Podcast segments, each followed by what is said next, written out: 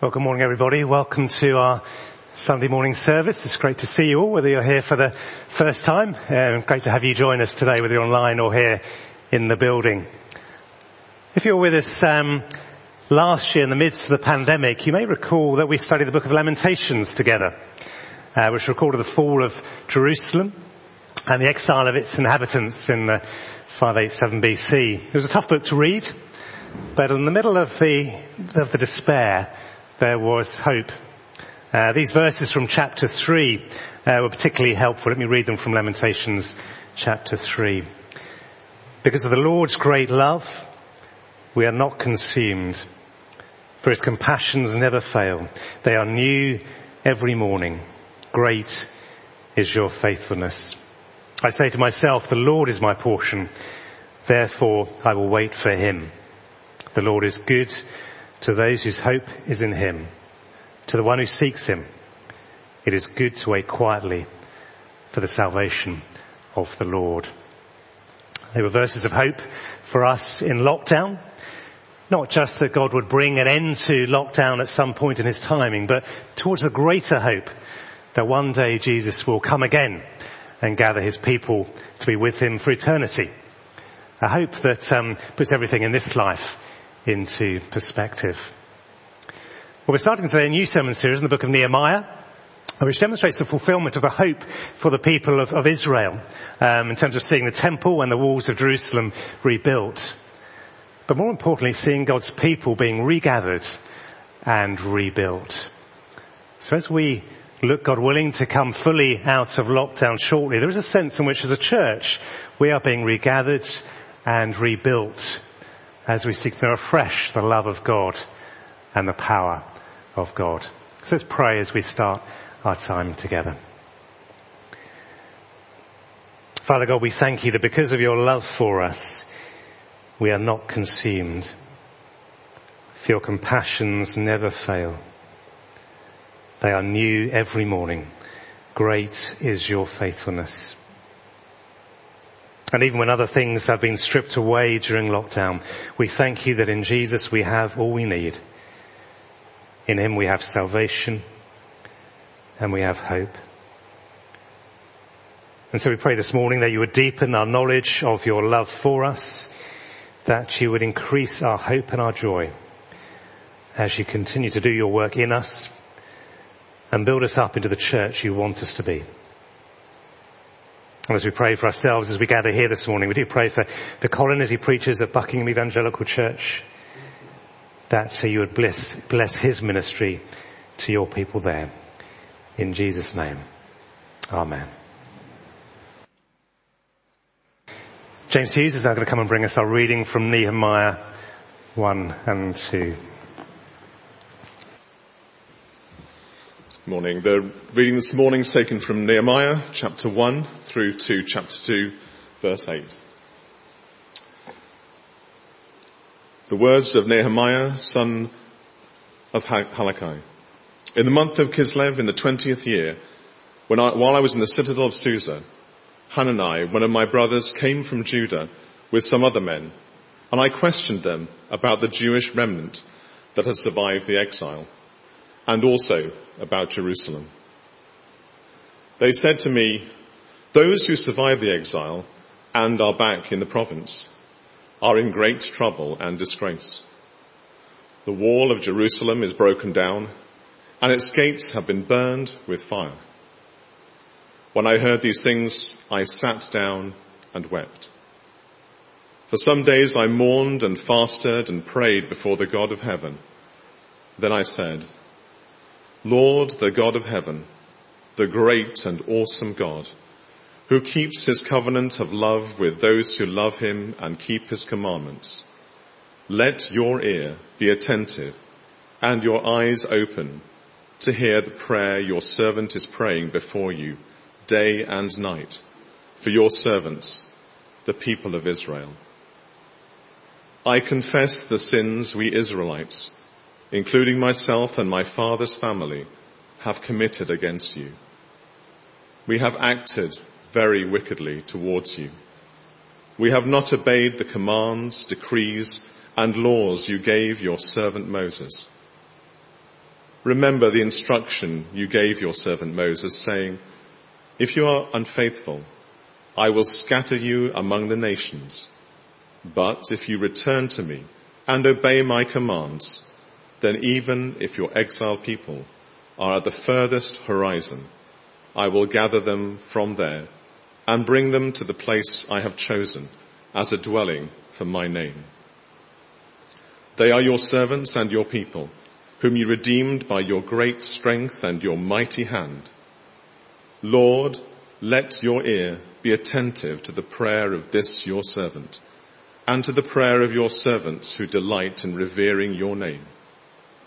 Give your servant success today by granting him favor in the presence of this man. I was cupbearer to the king. In the month of Nisan, in the twentieth year of King Artaxerxes, when wine was brought for him, I took the wine and gave it to the king. I had not been sad in his presence before, so the king asked me, why does your face look so sad when you are not ill? This can be nothing but sadness of the heart. I was very much afraid, but I said to the king, may the king live forever.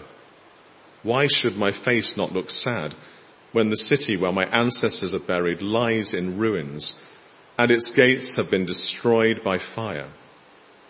The king said to me, what is it you want? Then I prayed to the God of heaven and I answered the king, if it pleases the king and if your servant has found favor in his sight, let him send me to the city in Judah where my ancestors are buried so that I can rebuild it. Then the king, with the queen sitting beside him, asked me, how long will your journey take and when will you be back? It pleased the king to send me, so I set a time.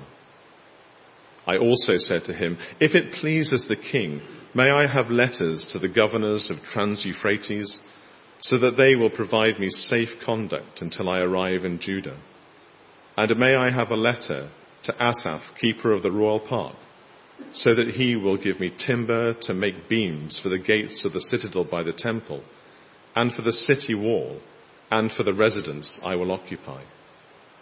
And because the gracious hand of my God was on me, the king granted my request. Thanks, James. Let's pray as we come to God's word together.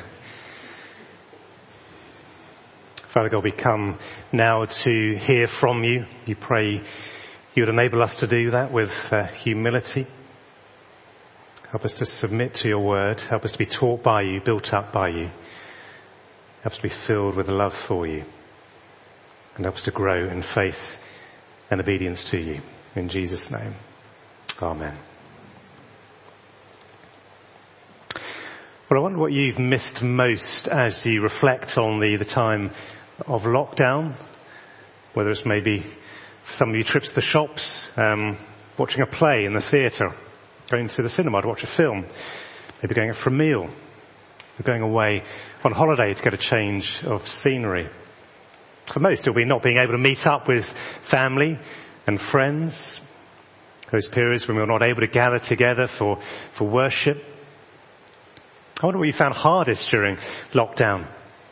In addition to the things you've missed, uh, there's been the, the worry about uh, health uh, and money and about not being there for those who have needed us. It's not been an easy time. And it begs the question, why would God let it happen? Why would he strip away all these good things and cause us so much pain and worry? What may he be wanting to teach us through this? Well, the people of Israel may have asked themselves the same question in the, the 6th century BC.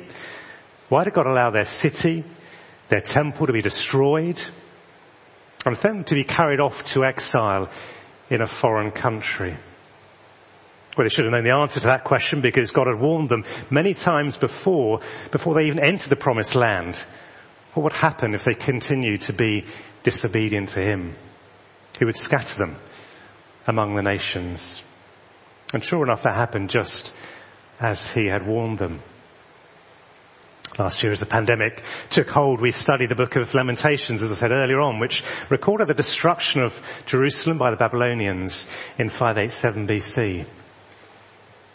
And as I said, it was a tough book to read, but there was in the middle of that book that note of hope. Let's look at those verses again, which I read out at the beginning. Because of the Lord's great love, we are not consumed, for his compassions never fail. They are new every morning. Great is your faithfulness. I say to myself, the Lord is my portion, therefore I will wait for him. The Lord is good to those whose hope is in him, to the one who seeks him. It is good to wait quietly for the salvation of the Lord. There were verses of hope for us in lockdown.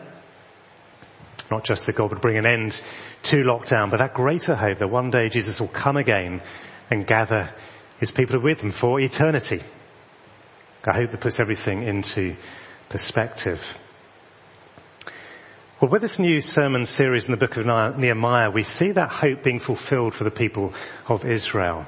The temple, the walls are, are being rebuilt, but God's people is being regathered and rebuilt. And at the heart of that regathering and rebuilding is Nehemiah's plea to God in verse 8 and 9. He says, remember the instruction you gave your servant Moses, saying, if you are unfaithful, I will scatter you among the nations. But if you return to me and obey my commands, and even if your exiled people are at the farthest horizon, I will gather them from there and bring them to the place I have chosen as a dwelling place for my name. Well, we might not have been scattered as a church in that way. We might not have been, we might not have turned our backs on God quite in that way.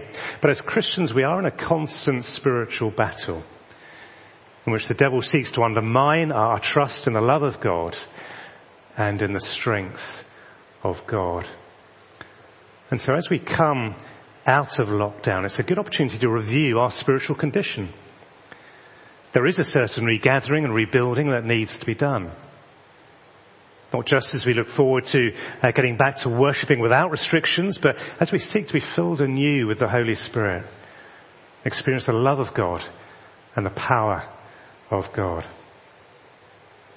Well, the book of Nehemiah starts, we're told, in the 20th year of the reign of King Artaxerxes, which was 446 BC, nearly 100 years after God sent Persia to conquer Babylon and to deliver his people who he had sent into exile. At that point, many of the Jews returned to Jerusalem to rebuild the temple, rebuild the city. But it wasn't straightforward. They came up against foreigners who'd resettled there, and uh, so it took over 30 years to complete the rebuilding. But even after rebuilding the temple, the spiritual state of the nation was poor, which is why another Jew living in exile called Ezra set off to re-establish God's law in Jerusalem about 458 BC. And that is the setting for the events that we read about here. Nehemiah was a Jew who was living quite a comfortable life uh, as a cupbearer to the king of Persia in the city of Susa. A cupbearer was more than just a, a butler. It was a high-ranking position in the palace of the king. The cupbearer had to be thoroughly trustworthy because he was guarding against poison in the king's cup. But Nehemiah's life is about to be turned upside down when one of his brothers, Hanani, together with some other men from Judah, arrive in Susa with some disturbing news. Have a look at verse 3. He says, those who survived the exile and are back in the province are in great trouble and disgrace. The wall of Jerusalem is broken down and its gates have been burned with fire. And the significance of this news is not just that the city of Jerusalem needed a bit of uh, rebuilding work, nor even that it was open and vulnerable to foreign enemies invading, but it represented the spiritual condition of the people there. Nehemiah would have been aware that Ezra had gone to Jerusalem 12 or so years earlier, but it appears from this news that things have not really improved.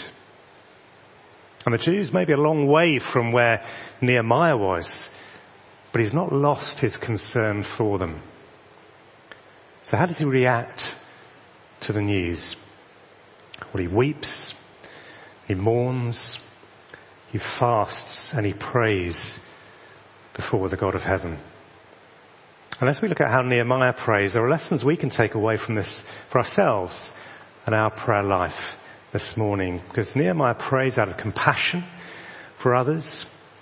He prays in humble dependence on God's love. He prays in humble dependence on God's strength. And he prays for the glory of God. So let's start with that first point there. He prays out of compassion for others. When Nehemiah got the news about his people in, in Jerusalem, he could have just said, well, I'm really sorry to hear that. You know, please send them my love and gone back to his work. But he had a genuine compassion for his people. He identified with them. It caused him to, to weep. It says in verse 4, when I heard these things, I sat down and wept. He doesn't try and work out how they got into this mess or whether or not it was their fault. He simply expresses his compassion for them. He weeps. I'm sure we can all think of individuals who have messed up their lives, who may even be the ones who warned them, uh, and yet they, they messed them up anyway. And you may think deep down, well, if only you had taken my advice. But what is it that makes us weep for people rather than be filled with self-righteous frustration or, or anger? Whether it's Christians who've gone astray or, or those who've never come to trust in Jesus in the first place. Isn't it that we know that there, but for the grace of God, go I? We know that we're deep down no better, but God has by His grace enabled us to come to faith and He sustained us in that faith. Matthew 18 tells us about the attitude of God towards people who wander away. Jesus said this, he said, if a man owns a hundred sheep and one of them wanders away, will he not leave the 99 on the hills and go to look for the one that wandered off? And if he finds it, truly I tell you, he is happier about that one sheep than about the 99 that did not wander off. In the same way, your Father in heaven is not willing that any one of these little ones perish. Some of us um, may have thrived in our faith during lockdown. Others will have struggled and even gone astray. Others are holding on as a result of the loving support and the prayers of church members. Unlike God who has an infinite capacity for compassion, our ability is limited, isn't it? And yet we can pray that God would grow in us by His Spirit a greater capacity for love and compassion. A love both in the sense of concern for others, but love also that is translated into action. Nehemiah did the greatest thing he could for them. He prayed for them. And he prays in humble dependence on God's love. Verse 4 says, For some days I mourned and fasted and prayed before the God of heaven. He comes to God with empty hands. He's nothing that he can offer God to make him answer his prayer. His fasting, his, his empty stomach is a physical reminder of just how dependent he is on God. Not just for food, but for, for everything. It helps him focus completely on God in his prayers. I wonder how often you fast. I know I don't fast nowhere near enough. And maybe it's a sign of just how much we depend on ourselves rather than God. How self-sufficient we are. Fasting and prayer go together. You don't just go without food and carry on with your busy life to somehow feel good about yourself. You don't fast to get God to do what you want Him to do for you. We fast to readjust our focus on Him, to express our dependence on Him, to go deeper in our relationship with Him. When Nehemiah comes to God acknowledging who He is, He is the Lord, the God of heaven, the great and awesome God or see himself as just a servant who has no right to come before him. And so he pleads to God, let your ear be attentive, your eyes open to hear the prayer your servant is praying. And the remarkable thing which Nehemiah knows is that God wants to hear his prayer because he loves him. This is the great and awesome God who keeps his covenant of love with those who love him and keep his commandments. Nehemiah is aware that there may be something that's come between him and God, which is the disobedience of God's people. And he doesn't try and distance himself from the rest of the people, but acknowledges their corporate sin. And so he says, I confess the sins we Israelites, including myself, he says, and my father's family have committed against you. We have acted very wickedly towards you. We have not obeyed the commands, decrees and laws that you gave your servant Moses. And so he seeks God's forgiveness.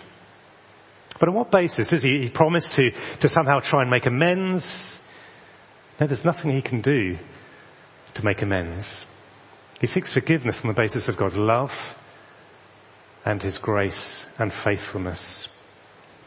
And verse 8 says this. He says, remember the instruction you gave your servant Moses, saying, if you are unfaithful, I will scatter you among the nations, but if you return to me and obey my commands, that even if your exiled people are at the farthest horizon, I will gather them from there and bring them to the place I have chosen as a dwelling for my name.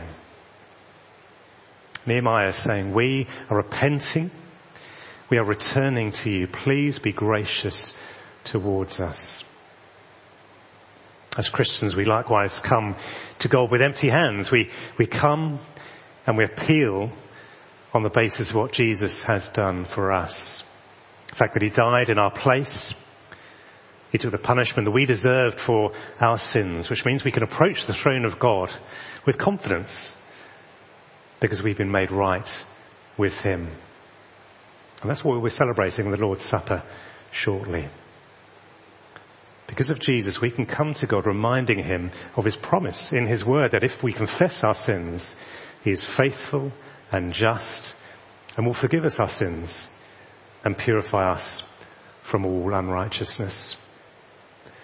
But how often do we confess our sins? When Jesus taught his uh, people to pray, part of the model prayer he, he gave them was to say, give us today our daily bread and forgive us our debts as we also have forgiven our debtors. We might be quite good at uh, uh, saying grace before a meal, thanking God for our food on a daily basis, but do we ask God to forgive us our sins on a daily basis? Or do we simply think, well, all my sins have already been forgiven through what Jesus has done on the cross? Of course, that's true. But unless we come to Him on a daily basis, then we risk diminishing the amazing act of grace that Jesus did for us. It's also important to ensure when we approach God with our requests that there's not some area of sin in our lives that we're not aware of or that we've not dealt with, we're not brought to Him. We can't expect God to answer our prayers if we're disobeying, disobeying Him. Let's pray for our own forgiveness. Let's pray for our own relationship with God. let's pray for others and their relationship with God which is the most important thing we can pray for them. When Nehemiah continues in his prayer for the people of Jerusalem in verse 10, he says, they are your servants and your people whom you redeemed by your great strength and your mighty hand. The redemption he's talking about here is the rescue from slavery in Egypt, the rescue from exile in Babylon, which point to a greater redemption the redemption that Jesus achieved for us on the cross when he rescued us from slavery to sin. And that redemption is part of the new covenant that uh, God promised he would establish with his people in the book of Jeremiah. We read that uh, these words in Jeremiah 32. I will make an everlasting covenant with them. I will never stop doing good to them. And I will inspire them to fear me so that they will never turn away from me. I will rejoice in doing them good. I will assuredly plant them in this land with all my heart and soul. I wonder when we approach God, whether we sometimes think of him as a reluctant God who doesn't really want to bless us, a bit of a, a Scrooge-like character, God has said here in his covenant that I will never stop doing good to us. He will rejoice in doing us good. It's not that he's got all these wonderful gifts that he's, he's holding on to and he's letting go begrudgingly. He's longing just to pour out his blessing on us if we ask him to. And the fact that he doesn't always give us what we ask for when we ask for it doesn't mean he doesn't want to do us good. It's because he has a greater understanding of what is best for us right at that moment. And if we don't know what to, to pray for others, let's pray and ask God that He would show us how we can pray for others for their particular needs. And let's also ask God that He would use us to, to help others using the strength that God provides. Which brings us on to our next point that Nehemiah prays in humble dependence on God's love, but also in humble dependence on God's strength. Nehemiah's request comes right at the end of, of the prayer. He's not a, a passive prayer. He's not saying, Lord God, please help your people back in Jerusalem. Meanwhile, I'll carry on with my life. He's saying, please help them and use me in any way that I can be useful. I offer myself as your servant. And so he says, Lord, that your ear be attentive to the prayer of this your servant and to the prayer of your servants who delight in revering your name. Give your servants success today by granting him favor in the presence of this man. He asks God to answer his prayer, not because of what he might get out of it, but so that he can serve God, so he can do God's will. But who is this man he's referring to when he says in the presence of this man? Well, only now does he tell us in one short sentence right at the end of that chapter. He says, I was cupbearer to the king. Not just any old king here, um, but the most powerful king in the world at that time. King Artaxerxes, who had already reigned for 20 years over the, the whole Persian empire. And yet, he was just a man. The first mention this powerful king gets is his description as a man. Why is this significant? Because Nehemiah has rightly taken his petition first to the real king, the king of all kings, God himself. Compared to God, Artaxerxes is just a man, somebody created by God. And if we go into chapter two, what we see is that Nehemiah plans to go and see the king and ask him for permission to return to Jerusalem. He wants to go back to help his people. And we're told in verse 2 that he was very much afraid. It's not just that the king could simply refuse his request. He could have him thrown out. He could have him executed for daring to ask such a thing. Nehemiah is totally dependent on the Lord intervening, which is why he asks for his help first. And when he eventually goes into the king, it is several months later. Which reminds us of the importance of, waiting when we pray to God. Do not expect an immediate answer to our prayers. Praying is about coming to God in humble dependence and allowing Him to work in His timing. And that waiting often serves to increase our dependence on Him and prepare us for what He wants us to do. So if you've been waiting a long time for uh, an answer to prayer, then don't be discouraged. But make the most of this time before God calls you to act. It's in the waiting time that God often teaches us. Nehemiah was actually leading a quite a comfortable existence. As cupbearer to the king, he carried much influence. He was probably well rewarded. And of all the exiles, he had the most to give up if he were to go back to Jerusalem and rebuild the city, he would probably have to leave many of his friends and family behind. It'd be a tough job, not just physically, but in terms of motivating the people, resisting opposition from, from many quarters. You could say, well, was it worth the hassle? Why not just carry on with what you're doing? After all, you can still pray for them.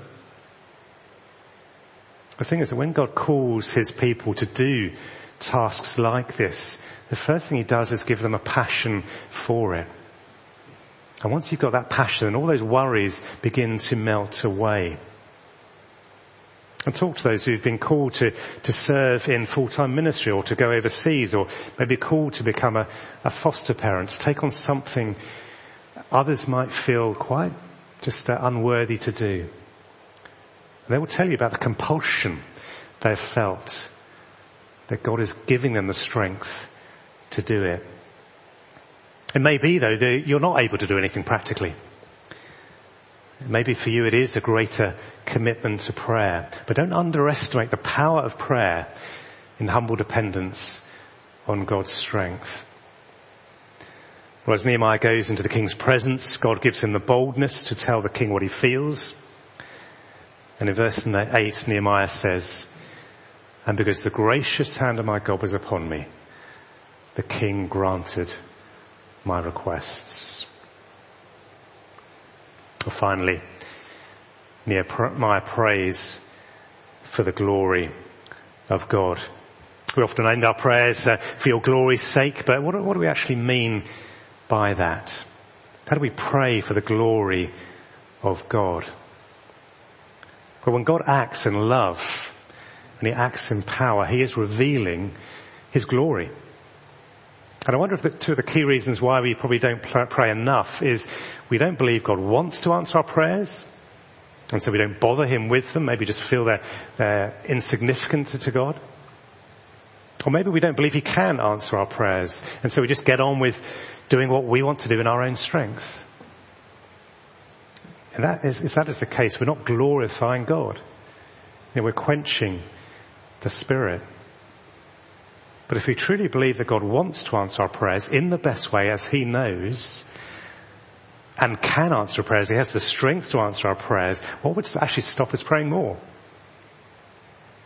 So as we come out of, of lockdown, let's commit to pray for one another, for the glory of God, because when as a result of our prayers we see that people's hope has not been affected by their circumstances, then God is glorified. When we see people trusting that God will use their circumstances for good, God is glorified. When we see people unafraid to, to live out and share the gospel, God is glorified. When we see people with a passion for serving others, God is glorified. We can come to God in our prayers with confidence that He loves us, and He wants to demonstrate His power through us. And we know that because He's, he's shown His love and His power on the cross, as we're about to celebrate now. Before we do that though, we just, let's just have a moment to prepare our hearts and minds. We're going to have a time of personal confession to start with. Time of quiet, just confessing where we've failed to show compassion to others, or where we've failed to trust in God's love and His power. We'll have a moment of quiet and then we'll say together a corporate prayer of confession. But let's first of all just come to God with our personal confession.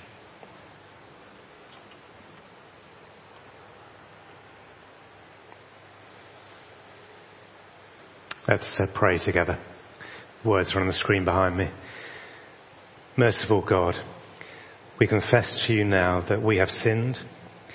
We confess the sins that no one knows and the sins that everyone knows, the sins that are a burden to us and the sins that do not bother us because we've got used to them. We confess our sins as a church. We've not loved one another as Christ loved us.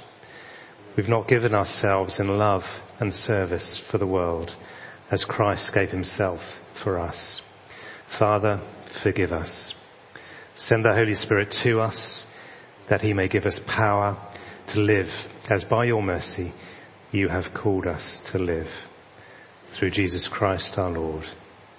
Amen. Isaiah 53 we read, we all like sheep have gone astray. Each of us has turned to our own way and the Lord has laid on him the iniquity of us all. He was pierced for our transgressions. He was crushed for our iniquities. The punishment that brought us peace was on him. And by his wounds we are healed. Let's remain seated as we reflect on the words of uh, the next hymn, which is Rock of Ages. And during this song, the bread and the wine will be distributed as you, if you can just hold on to those for now. But let's just focus on the, the words of this, uh, this hymn, Rock of Ages. For I received from the Lord what I also passed on to you. The Lord Jesus on the night he was betrayed took bread and when he'd given thanks, he broke it and said, this is my body, which is for you. Do this in remembrance of me. In the same way after supper, he took the cup saying, this cup is the new covenant in my blood. Do this whenever you drink it in remembrance of me. For whenever you eat this bread and drink this cup, you proclaim the Lord's death until he comes. Jeff Wood's going to give us thanks for the, the bread and the wine. Bow our heads in prayer. Our Heavenly Father, we thank you for your amazing faithfulness to us. We thank you, Lord, for providing for all of our needs and ultimately, Lord, for this ultimate sacrifice of your only Son, your one and only Son. We thank you, Lord, for the shed blood and for the torn body of your Son that produced that sacrifice. Thank you, Lord, for his obedience even unto death. And so, Lord, we come to you humbly this morning with grateful thanks in our hearts for what you have done for us. And we thank you, Lord, indeed, for your great provision. In Jesus' name. Amen. Amen. Jesus said, this is my body, which is for you. Do this in remembrance of me. Take this in remembrance that Christ died for you and be thankful. The blood of Christ shed for you. Drink this in remembrance that Christ has died for you and be thankful. Let's pray. Father God, as we have eaten this bread and drunk this wine, we thank you for the reminder of the sacrifice of your Son, who poured out his life for us. We thank you for his promise that he will come again. We thank you for the hope that such a promise gives us and the strength it gives us to cope with the tough times that we experience in this life. Help us to encourage one another with that truth, we pray. And we do lift up to you this morning those who are in particular need of your love and your strength. Pray for those grieving. And remember Pete, Neil and Paul, Waters and the rest of the family as they prepare for Olive's funeral on Tuesday. Pray for those in hospital recovering from surgery, for Sid, for Jen, for Arthur. Pray for their families and their anxiety for their loved ones. For those due to have treatment this week, for, for Anne Peasley having a cataract done tomorrow. For others with chronic health conditions who need ongoing care for those taking holidays that they will get the rest and refreshment they need. For those moving on, pray for Bruno. He's been with us for a short while as he returns to France uh, next week. Those starting new jobs, pray for Dave Green as he starts a new job tomorrow. May they all know your strength and compassion, we pray. We pray also for the work of compassion and the projects that are currently shut because of the pandemic. We pray they would able to be able to reopen shortly. Pray for the staff who are seeking to support the children and their families in other ways. And that the children would know the encouragement of the, the letters and the prayers of their sponsors. And Lord, we pray for each one of us now as we leave here shortly that you would send us out in the love and the power of your Spirit to live and work to your praise and your glory. Amen. But uh, let me close with these words now from Ephesians 3. Now to him who is able to do immeasurably more than all we ask or imagine according to his power that is at work within us. To him be glory in the church and in Christ Jesus throughout all generations forever and ever. Amen.